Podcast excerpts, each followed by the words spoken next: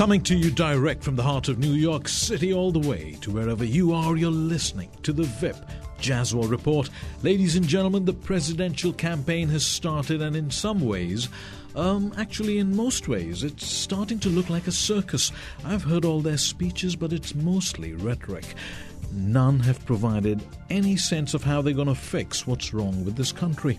So instead of having another politician on the show who'd give us great answers and no solutions, I thought it might be better to have someone on the show who possesses a greater degree of intellect.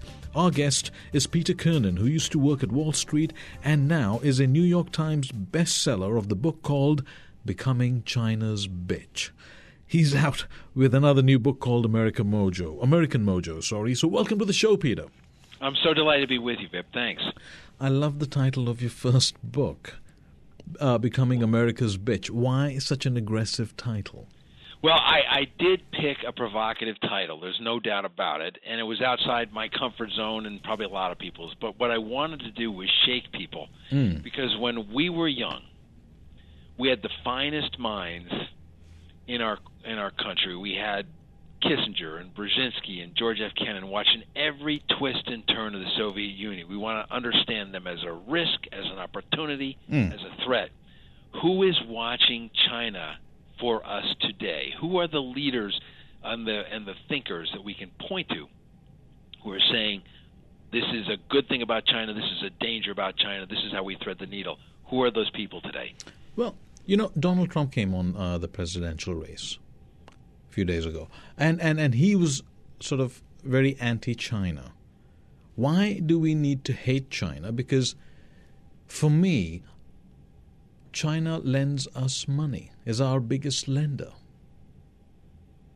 Yeah, I think you've got something there. That China, we're we're in a very strong kind of collaboration with China, whether we like it or not. Mm. I'll give you an example that your readers and listeners will identify with. You remember when General Motors went bankrupt, and it was really a dark day for that con- company, for the country, for the employees, and they struggled back. They got some help from the government, but they struggled back. Mm. And they became the number one car company in the world from from near death they sold a little over 9 million cars that year. And that was a great day for America, a great day for the workers of General Motors. Mm-hmm. Those 9 million cars, two and a half of them were sold to China. Okay. So that our best days will come when we embrace China, we engage China. We don't run for them and hate. They are very difficult negotiators, very tough. I think tougher than we are but they are going to be a part of our future and a part of our success no matter whether we like it or not. But look, the title of your book, uh, the way Donald Trump was talking about them, we, we're made to, we, we sort of seem to be brainwashed into thinking they're becoming our enemy, and I'm not sure that's correct. They are going to frustrate us. Uh, like like no nation I can think of has frustrated us, perhaps since Russia back in the days of the Cold War they're going to frustrate us at the Security Council. When we want to put sanctions on Iran, they're going to say not so fast. When we want to do something to put a ring around Syria, they're going to say we don't think so. We're going to continue to trade with Syria. We don't really want to do exactly what it is the United States does. And in fact, we don't want to do what the World Bank tells us, and we don't want to do what the IMF tells us. In fact, we're going to set up our own uh, uh development bank in Asia and we're going to pursue our own initiative because we think we have the right to be at the table as a significant player. We're no longer junior varsity. So they're going to frustrate us. But the point is, the number two market after the United States for Apple products like iPads and, and um, the iPhones is China. Well, they might frustrate us, I get that. But they also liquidate us. They, they provide us liquidity. We, we, we're, a, we're a country that's running on credit.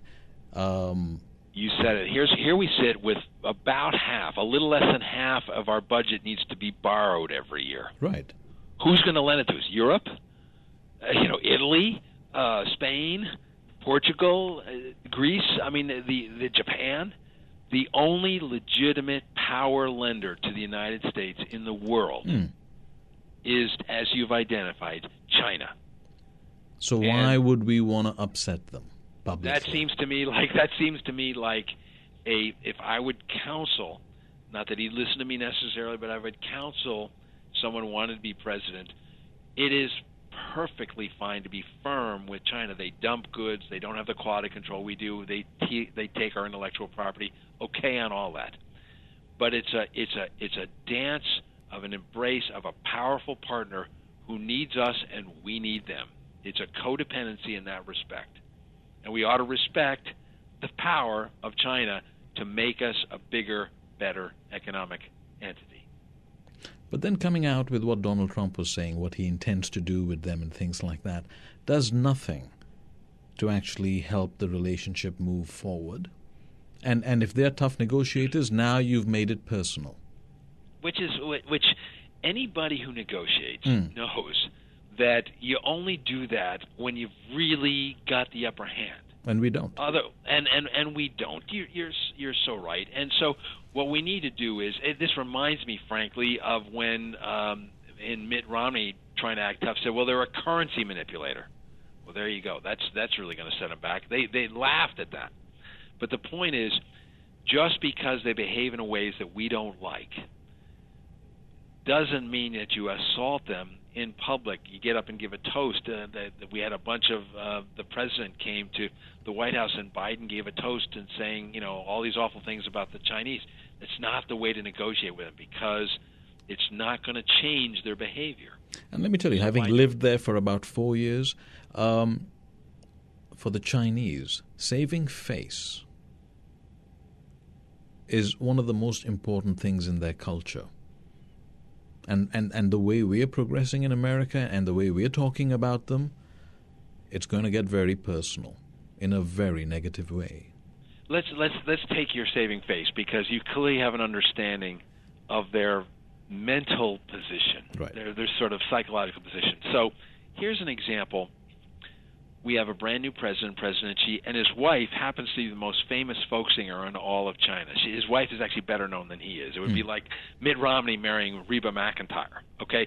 But she wants to be a real world class first lady. So she comes to the United States with her husband for a meeting, a summit meeting in California with Barack and uh, the President and Mrs. Obama. However, Mrs. Obama elects not to go. There's a school thing with the kids, and she can't go over a three day period. So here you have the President Mm-hmm. meeting with the President, if you will, in California at Sunnylands, and Mrs. President, uh, Mrs. Xi, is in fact left standing alone. Where is the face in that? If you know anything about China, and it's clear you do, that's insulting.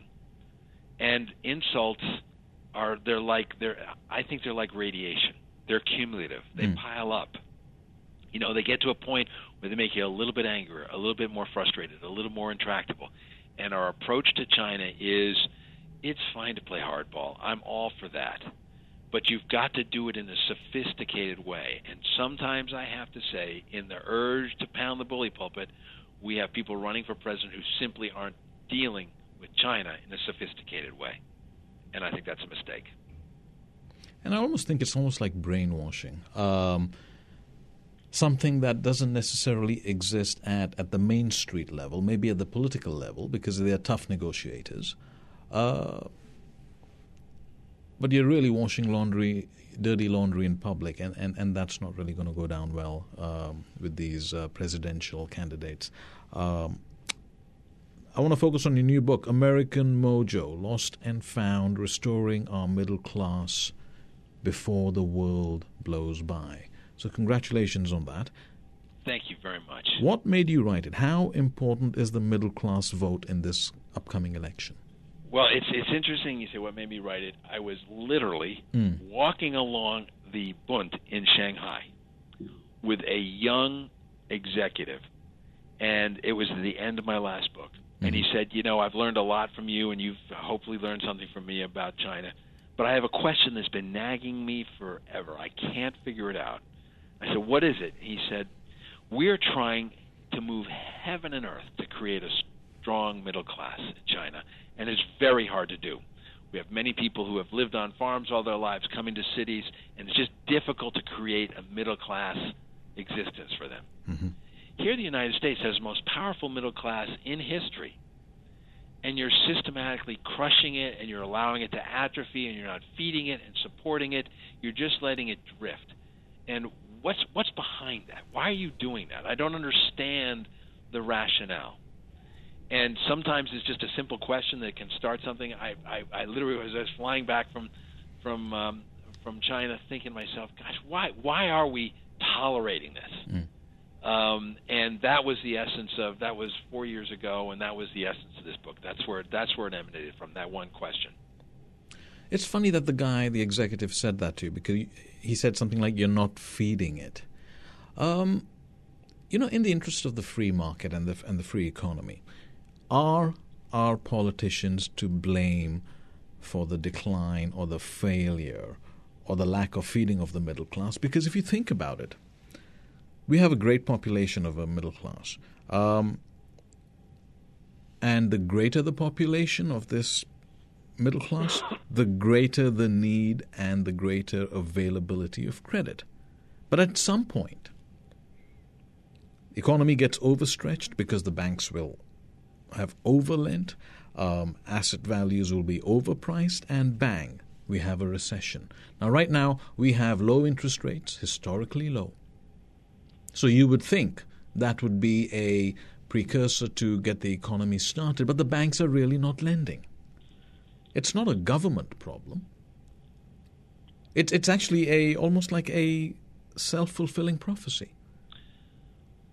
Well, we got ourselves in very hot water. If mm. you sort of watch the flow of middle class life, back in the 50s right. and 60s, it was basically a white experience.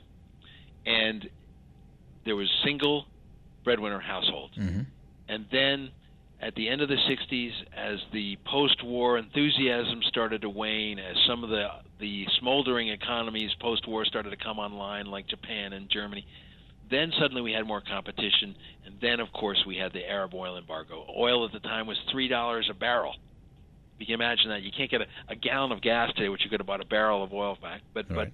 but what we lost was control of production the, the Arab countries said, "Wait a minute, you can't tell us, you can't tell us what to produce and what to charge.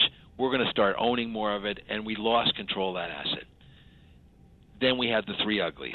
The three uglies being double-digit inflation, double-digit interest rate, double-digit unemployment, and that really made the 70s a lost decade. And during those 70s, women started to go back to work women started to leave their household chores and become co-breadwinners because the single breadwinner family simply couldn't match the growing costs of being in the middle class. Mm. And for a while it worked. But wages were flat in real terms. And the expenses of being in the middle class nevertheless grew higher and higher each year with this double digit inflation. And so you had a gap between what people earned and what they spent. Mm-hmm. And they were stuck because there was no one other no one else in that family could put to work. And they were thinking what's our solution? What's our solution? And then it hit. Just borrow. You got value in your house. You got value in your car. And they hawked every asset and every cash flow and consumer lending exploded to trillions of dollars right. with no limit and we went from having a few hundred credit cards to billions and what it meant was that every American was suddenly in debt, you know, fifteen, sixteen, seventeen thousand dollars, which at the time was punishing. All that worked okay until the housing value that was underneath so many people's net worth calculations and so many people's leverage uh, considerations suddenly flipped upside down, and this house that was your principal asset is now worth net of your mortgage nothing and the meltdown occurred. Now, the meltdown was exacerbated by Wall Street and by excessive betting and, and speculation on this ever upward increasing curve of housing values. And when all hell broke loose, suddenly people were too busy bailing out their own boats to figure out what was going on. And today, where we sit is we have an American population that's underemployed, overlevered. They've borrowed a lot to go to college. They've borrowed a lot to be in their house and they're sitting there with almost no way to create a net worth. And that's the essence of the problem that the middle class faces. Okay. My perspective is this. In the olden days, with our parents. You owned what you earned. Yep. Nowadays, you own what you can borrow. In fact, it starts with this simple calculation mm. what's my monthly nut? Right? I've talked to so many bankers and so many community bankers because we've really turned into a two bank system the big, huge, too big to fail banks, which deal with the corporations, and then the community bankers. But the community bankers are getting starved. They're basically not able to lend like they once did. And the lending requirements are such that it's much harder to borrow. So it's not so a political problem, then, is it? Oh, I, I think that the notion that mm-hmm. people have that the federal government is going to come to their aid and solve this problem is so misplaced. They have a role to play, but this is not one where you hold your cup out to the government and say, bail me out. It can't be done. Well, they've it's played their role, right? They've played their role. I mean, interest rates are at the lowest ever. Now it's up to um, the the role of economics and, and, and banks to sort of start the system. The, the banks are just not lending. And what's fascinating about what you said, it works so well in the United States. Mm. Just what you said, it worked so well. We were in the we were in the toilet. Do you remember those days? and then we reduced interest rates to near zero. Now it's frustrating if you're trying to invest because you don't get a great return. But if you're somebody who owes money, mm. it is very, very much better to be paying near zero interest rates to allow people to start to restore, to get back on their feet. And it works so well that all throughout the world, Japan is copying it now. Europe is copying it now. Everybody is trying to just, and so they're trying to keep their interest rates as low as possible and try and re stimulate their economy, re encourage their banks to lend. And we're starting to see some high tech disruptors say, oh, I'm going to create a bank. So Goldman Sachs says they're going to get into the consumer lending business. My attitude about that is welcome to the jungle. It's a whole different business than you've ever been in before. But the point is, there are people who say the underserved right now, the unbanked, are people in the middle. And so now you're back to the choice of the olden days that you describe it. Do you live on what you make, or is the is the money number that you focus on? What's the monthly nut I can cover if I lease that car, if I buy that house, if I want to send my child to college? And those are going to be the very tough considerations because we have kind of a sideways economy. Mm. We're not really growing. No, we're not. Productivity is not going up. And so, and by the way, one of the things people malign Donald Trump, but when he says that that that five point whatever percent number of unemployment isn't the real number, he's right. That's not the real number. It's a manufactured number. And we're starting to see it now. As soon as jobs get created, magically people quote re-enter the workforce. Okay, you talk now, about you mentioned an interesting thing about the moment jobs are created, and politicians all they do is these days talk about creating jobs. Um, they've never had most of them haven't had real ones in the first place. But what is America qualified to do anymore? Because you know we don't like to do basic jobs. Uh, I believe we don't want to work so hard for so little. We outsource technology jobs. Um, can we reclaim our middle class status, or do we need to realign ourselves with a new re- reality? Because to a certain extent, you know, we can forget about manufacturing, maybe a little bit here and there, but we can't. I'm not sure whether we can be a major manufacturing country.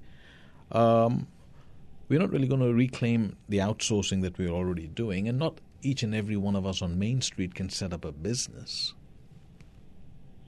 it's going to be a very tricky situation mm. because if you look at the choices we've made, and rather than identify individuals, let's look at the choices we've made as a nation.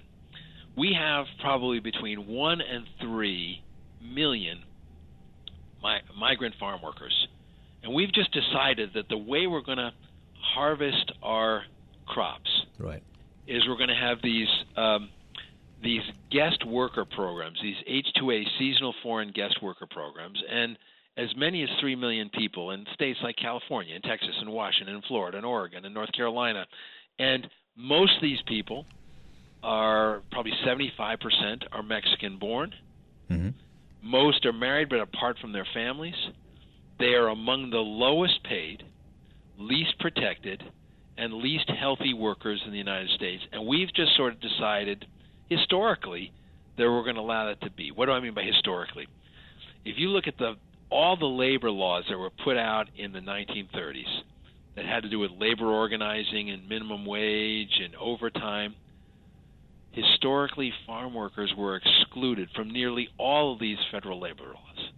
So we have a group of people that are just going to be there and we're going to live with it and when you eat your vegetable or you enjoy your fruit, you should know that somebody making less than a $1000 a month picked that for you and that's just that's just a that's a business that's a decision we've made.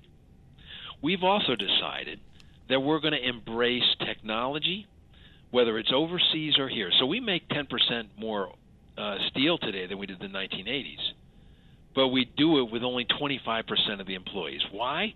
Because we're just so much more effect- effective and productive. And with robotics and other kinds of uh, new technologies, we don't need as many workers. So we've made that decision. Mm-hmm. So it, this goes to the heart of your question. What's left? And what's left is you either train people for the new reality or deal with high levels of unemployment or worse in some ways underemployment. So is the new reality that you're talking about lowering your expectation that we will have a declining middle class regardless? here is here is where I come out on it, and it's something people get to debate endlessly. Okay, so this is just my take. Thank you. I think we have a choice, mm. And the choice is we can stay on the path we're on, and that's what most of the people who are running for president they're talking about incremental stuff here and there. We can stay on the path we're on, and it guarantees what you just said. Unfulfilled expectations, too many young people without great jobs or opportunities, and the attendant social costs. That's that's what's going to happen. And even the people who say I'm a champion of the middle class, I'm going to tax the one percent. I say, great, go ahead and do it. Now, what are you going to do? You'd ask that question. What are you going to do with the money? And most of them don't have a clue. They don't know how to create jobs because, just as you say, they've never created one in their lives. But here's a choice that we have. A choice is to look at what are the great fundamental trends in the world that might help us out. Now, some people will point at the increasing concentration of wealth around the world, and it's true. Okay? There's an orgy of evidence to prove it. 85 people, 85 individuals are worth more than half of everybody else in the world. So, okay, you win on the concentration point. But there's another mountain that's being created. It's bigger and every bit as powerful and that is the growth of the world middle class outside our borders. And the Organization of Economic uh, Development, um, OECD, mm-hmm. says that in the next 10 years, a billion new members of the world's middle class will be created, and in the next 10 years after that, a billion more. Why is now, that? A, why is that a worry, though? I mean, you know, if people are doing well outside of our home, that's great. That's that's good for them. Here's how I look at it, mm. and this is just me. I look at it the way you do that it's either it's either a threat or it's an opportunity. I say let's make it an opportunity. And the reason I say that is who knows better than the United States, the American worker, how to feed, how to service, how to create products for an emerging middle class. We know how to do it. So you look at companies like Yum Brands, which is Pizza Hut and Kentucky Fried Chicken and Taco Bell. That's a U.S. based company, Louisville, Kentucky. Their biggest markets now for their products are not New York, California, or Texas. They've decided and have built their growth on bringing their products that are enjoyed by middle class Americans to China. So their China market, their India market, those are their biggest markets. They dwarf the number of restaurants they have in the United States. Mm-hmm. And it seems ironic, but the simple fact is there's not enough growth here in our borders to feed the needs of our middle class. And you say, why? Why would that be? Why would that be? Well, it's simple. 80% of the uh, purchasing power is outside our borders. And 90% of the economic growth in the world is outside our borders, and 95% of the consumers are outside our borders. So, isn't at least one key part of a strategy of helping our middle class saying, why don't we feed them? So you lived in you lived in China. So you you live in China and you're making a few bucks now, and you you got a decent business. Maybe you're an entrepreneur, or maybe you work in a um, a manufacturing company as a supervisor over in China, and you've got a child. Are you going to feed that child infant formula made in China, where there's no quality control whatsoever, and where they had a, a scandal a few years ago. You remember they were poisoning kids right. with their infant formula. Are you going to buy a Western brand? And what's going to happen is people, as they start to get money, are going to feed their kids. Another one that I believe strongly is they're going to want great health care. China and all of Asia, except for Japan, averages about 4% of their economy spent on health care. We're closer to 20%, five times as much. We understand how to provide great health care and services. Well, we complain about it here, but why don't we turn it into an asset and see if we can market it overseas? Okay, it's an irony that growing stuff overseas will help us, but in fact, it's the one of the ways out, in my opinion. It is something we should be excited about. The growth of the world middle class is a tectonic plate that's shifting. Why can't it shift in our direction? We have to change the way we do trade because we do that very poorly. But, but why do we think we why why do we think we are owed this direction? I mean, you know, we're upset with China because they're tough negotiators. Um, we thought the Arabs with the oil embargo um, shouldn't have happened because you know what they owe us something. Um, in a real economy, in in a free market, you're not owed anything. And that really takes me to our educational system. Is that going wrong? Because you have these graduates, you know, they they work hard, they they've uh, finished their education, and majority of them are having tough times finding jobs. Leave alone a career fair. Well, yes, exactly. So let's divide our our our, our higher education uh, bucket into two people, and by mm. higher education, I'm talking about um, junior colleges, community colleges, and, colleges and mm. universities. Okay, um, there's a very large bucket, a very large bucket of people who don't complete, which which strikes me as a, a target-rich opportunity for improvement because you've got 90% of the kids who are going part-time to junior college not completing their degree in four years, you have a fundamental problem right? So so if you're going to go and you're going to take on the debt and you're going to take the workload on and not complete the job, something is fundamentally wrong. But but let's turn to the essence of your question, which is the bridge between higher education and the workforce. And there's a there's a there's a classic gold-plated example of how we're thinking about it all wrong. Mm-hmm. So we have an economy that's going to create on its own in the next 10 years about a million and a quarter computer jobs. Computer science jobs of various types, a million and a quarter. There's no place in the world you can go that's going to create that many. It's it's just a robust a- attribute of our of our economic profile right now. You couldn't have that scenario in India and China? You can, but just the size and the growth and you know you have Microsoft and Apple and all these countries based here and they want to hire here. If we don't feed that need, it will, of course, migrate to China and India. But right now, we're creating those jobs. So we're in charge of talent management for the country, you and I. we say, okay, well, if we've got a million and a quarter jobs coming up in 10 years in a certain industry, how many computer science graduates do we have every year in the United States? 40,000 at most. Woefully. If over 10 years, that means 400,000, so it'll be 700,000 computer science jobs short. Now, somewhere between the people who are running these country companies that are generating all these great jobs and the people who are running our universities and our, and our schools and our training efforts, there, there's no dialogue. Otherwise, you know, it's a it's a luxury we have here in the United States that you get out of college. I'm not really sure what I want to do. I'm going to poke around.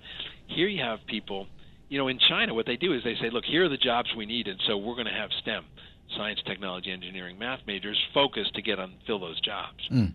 In the United States, we just we don't manage the talent. You do whatever you feel like, whatever feels good, and when you get it after four years, best of luck. Well, that's the culture of the country, isn't it? Uh, it comes under the banner of freedom of choice and blah blah blah. What what you're saying is these million and a half jobs, you're actually forcing people to study something maybe they're not good at, but they just have to do it because that's the only way they're going to get a job. So is that also the new reality that you're going to have to do what you don't want to do? Well, you know, I would look at it this way that if you have an aptitude for science, technology, engineering, and math, and we have a need, hmm. and somebody hasn't sat you down at some point and said, you know what? We have a giant need and there's giant opportunity, and you ought to think about that as a part of your portfolio of things you study, then something's fundamentally wrong.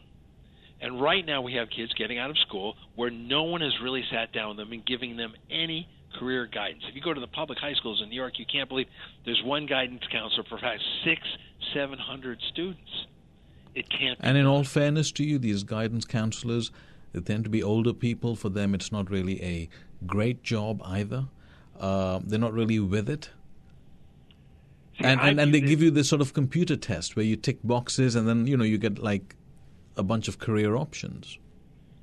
But if you, there was a point in your life, someone sat down with you and said, "Look, this is here are your array of talents. And here's something that you would really be good at. And by the way, there are jobs available in plenty." I filled out one of those forms and it came out that I should be a male nurse. How's my pulse? Yeah. you know, I have to say that um, I really do view part of the problem as a talent management issue. And we have a mismatch when we're creating great jobs mm. in biotechnology, in engineering, in science, in math, in computers, in healthcare, and we don't have people who are smart and ready and trained up and with the aptitude and the training for those jobs that somebody should stand up and say, let's build a bridge between these two activities. Let's create something. And I don't think that's the federal government, frankly. I don't think the federal government is going to step in and say, universities, businesses, let's get together and find a way to build a path so that someone who graduates from a junior college or someone who's thinking about what they might do with their career has a clue about where the jobs are actually being created. So the greatest frustration I have for all those running for president is there are about 4 million skill based jobs available in this country right now. Open jobs. And these jobs don't need to be created, they've been created. They need to be filled. And that's a gigantic difference. It's a lot easier to to fill a job than to create one. And the beauty of these jobs, these skill based jobs, is they have that magical multiplier effect. What do I mean by that? If you hire me, to do some computer work for you, the likelihood is my company or somebody else is going to have to hire one or two more people to support me in the work I'm doing. So one job becomes three jobs. And so the 4 million jobs that are unfilled, if they're filled, become 8 or 10 million jobs. And most people would consider that a robust opportunity. But where are the people who are running for president talking about this most basic building block? And the reason they don't is that they've never created a job, they've very rarely said you're hired, and they've never really been comfortable working with people who do that for a living, saying you're hired. With these unfilled jobs, is that because we don't have the talent, we're not we're not skilled, we're not qualified? You use a great word, qualified, and um, in a way, it's the it's it's it's the key question, isn't it? There's definitely a skills gap, right? We we know that we have people who are not skilled for a certain job, but skills can be taught, right? Hmm. Skills can be I can learn how to do this, you can learn how to do that. But the qualification question vexes me a little bit because it goes so directly to the heart of the matter. What are we qualified to do? And I guess the way I'd answer that is that whether we're qualified or not, are we hungry enough? I could see somebody saying, you know, I don't want to do a farm worker job because I want to use my brain more, I want to use my skills more, I want to be better paid. I get all that. But here's a great job. And in fact, many great jobs that are available.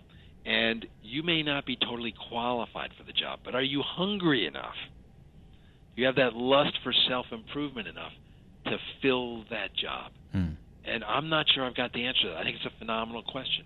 It's it's actually in a way goes to the psychology rather than to the underlying ability, if you get what I'm saying. And that's where I think we differ from our parents.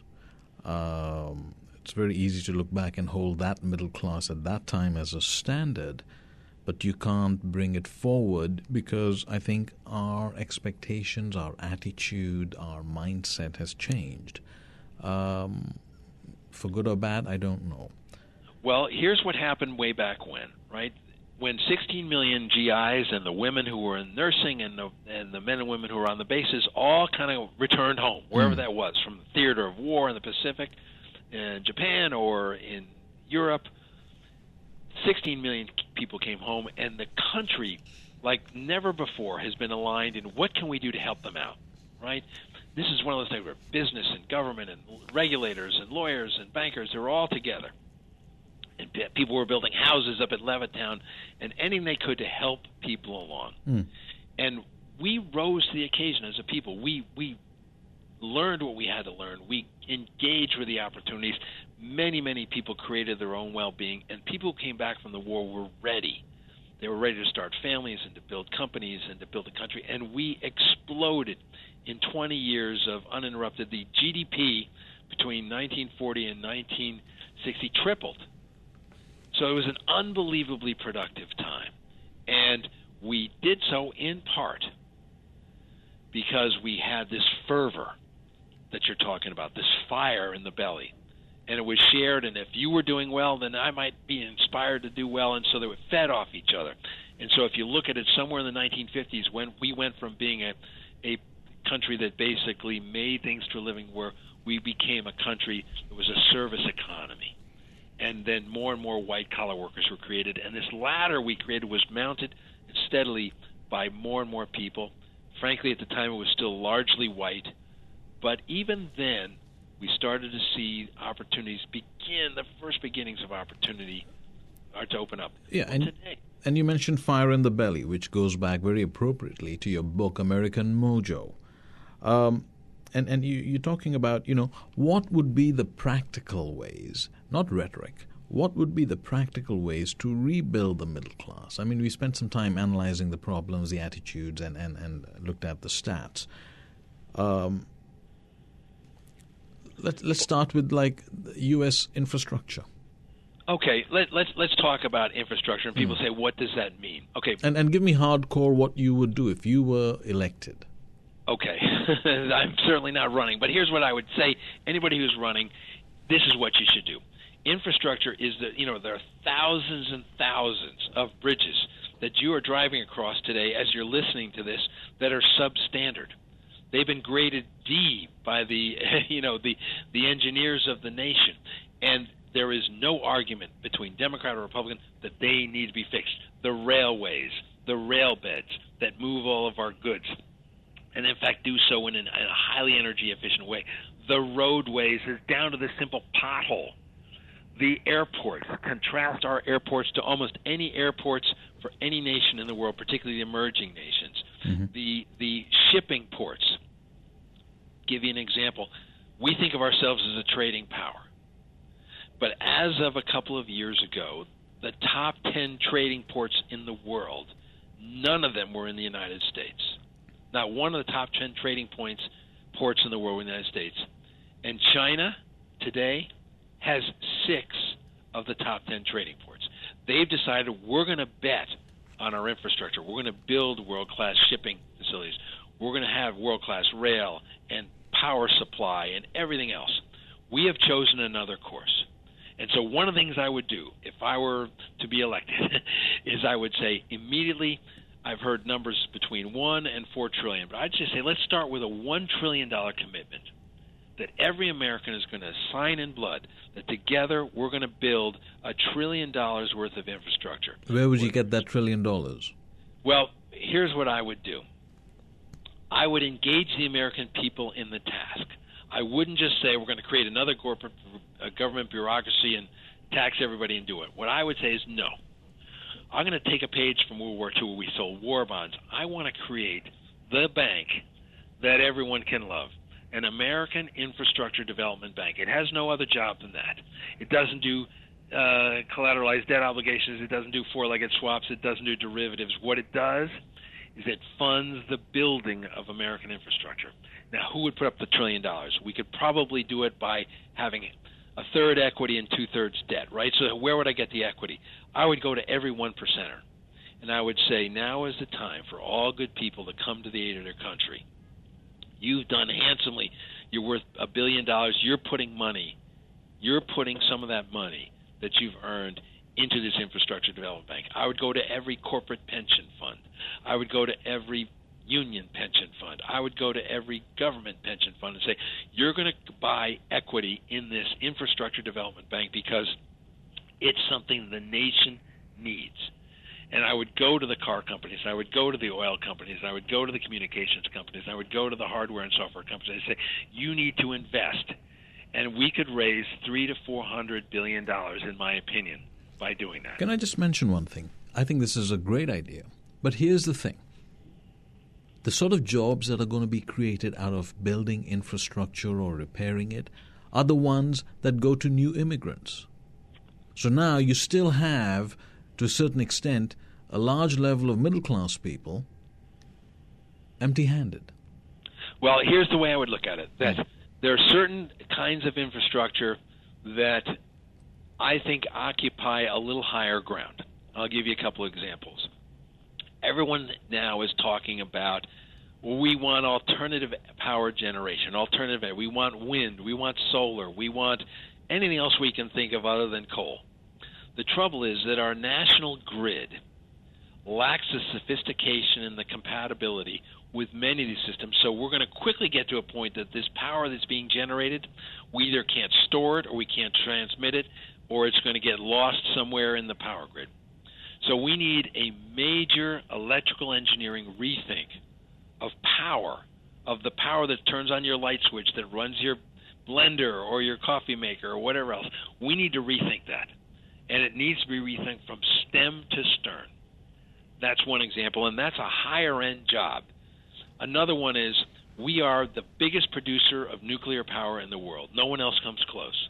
France has a higher proportion of, nuclear, of their power that's done by nuclear, but we are number one. We have 102 nuclear power plants. We're running them at full tilt. Mm-hmm. We have not built a new one since 1979. That was a Three Mile Island. You think how long ago 1979? What it means is this average plant is between 40 and 50 years old. Now, when it's hot in July on a summer afternoon, do we say, oh, look, that's kind of an older plant. We shouldn't run it too hard? No, we run it full tilt. And there are states of the union that have most of the power that they generate come from nuclear power.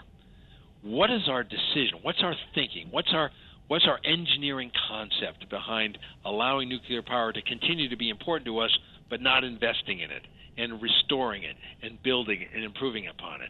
We're just going to let it atrophy and hope for the best. There is a huge opportunity, in my opinion, in rethinking and restoring and reconsidering the nuclear power plants in our country. Another high end job. So, yes, you can look at it and say, look, filling potholes is pretty menial. And I get that. It's important, it's necessary. It sure makes it feel better when you're driving your car down the road, mm-hmm. but it doesn't create the quality jobs we're talking about. But I think if we look deeper, if we look at other kinds of pipelines, for instance, the digital divide. Uh, you and I have talked in the past about uh, a school that I'm involved with, a, a, a school, a charter school in New York City, where at night the kids sit on the steps, and we didn't know why they were doing it. They're doing it in cold weather, warm weather, rain, and we asked them why they're hanging out on the school steps. Because mm-hmm. when I was a boy, that's not what I did after hours. And you know what they told us? It's the only place we can get Wi-Fi. So all of us who kind of log on within, not to worry, we can get it wherever the hotspots are everywhere. These kids, the only place they could get it was off the school's Wi-Fi, so they're going there at night. We have a rethinking of our digital architecture. Again, these are high-end jobs. These are complicated jobs. They're jobs if we do it right, they will literally bring technology and digital capability to millions of people who don't have it right now. Well, in your book, you've also talked about bringing world class healthcare to the developing world. So you, are talking taking Obamacare abroad. Well, I would say not Obamacare because mm. that's kind of a. Uh, I view that as a way to pay and provide health care. Okay. I look at it far more as this: who makes better stent and heart valve devices and artificial knees and artificial joints and all of the higher end. So high end medical production. Yes, we own that business in the world, and as you see people who start to make some money in these foreign countries, they're going to want to fix their aching hip. They're going to want to get a new knee. They're going to want to get new cataracts um, to replace their clouded cataracts. If you go to India and you look, there are ex- projected to be 100 million people with diabetes in India in 20 years, and there's already a huge proportion of the population has diabetes. Mm-hmm. Can we bring what we know how to do in terms of servicing and care and support and products in the healthcare sphere to people in these foreign countries because they're going to want to buy it. I think one of the first things that happens when you start making some money or you have a middle class emerge in a country, what they say is, if I get sick, I want to be well taken care of. And I think you could extend it. I actually think there's a lot we can offer in financial services that uh, that doesn't exist in these countries, and credit cards and other kinds of constructs that we know how to do that they don't. Well, capitalism was invented in America. Um, what would you do to rebuild that sense of entrepreneurship? The toughest question I've been asked in a long time. It's the toughest question because there are parts of the country you can go to, like the Silicon Valley, where and parts of New York and and parts of Massachusetts, where most of the venture, where the the market is sparkling with new ideas. But here we have 75% of venture capital, which is funding these high tech startups, going in three states New York, California, actually, California number one, New York, and Massachusetts. Mm. That leaves 47 others. Now, one of the things I'm starting to see is we have to respect when we have opportunities. And I think this oil shale dividend, where we're becoming a big producer, and by some measures, the biggest producer of energy, that is a dividend that we have not, as a nation, fully appreciated. I get the environmental concerns with any kind of energy creation, whether it's coal or nuclear or power or any of that. There are always, even with wind, there are always environmental concerns. However, this has, like nothing I've seen in a very long time, the chance to transform our economy and we have not really embraced it. We've created a lot of lore. Some of it's true, some of it's not. A great deal of it's not, and we need to embrace new opportunities when they occur. The way I would do it is we've become a nation of cities, and I think we can't allow the federal government to drive this. You know, Houston is a case in point. Houston has something called the Greater Houston Partnership. They've pulled together their Chamber of Commerce and their economic development activity, and they have something called the World Trade Organization down there. And they are so active that one measure, and it's one that I haven't seen written anywhere, but the number three market in the United States for foreign diplomats is Houston, Texas. There's something like a thousand foreign diplomats hmm. living in Houston, and they're not there because it's anywhere near the State Department. They're there because they sense the entrepreneurial spirit.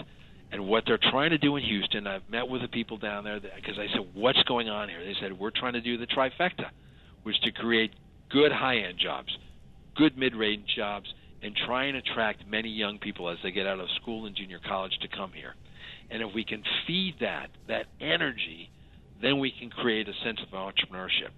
Well, I think that every every town has to kind of come up with its own strategy for how to do so but it's a really tough question, a good one. Well, we've almost come to the end of the show.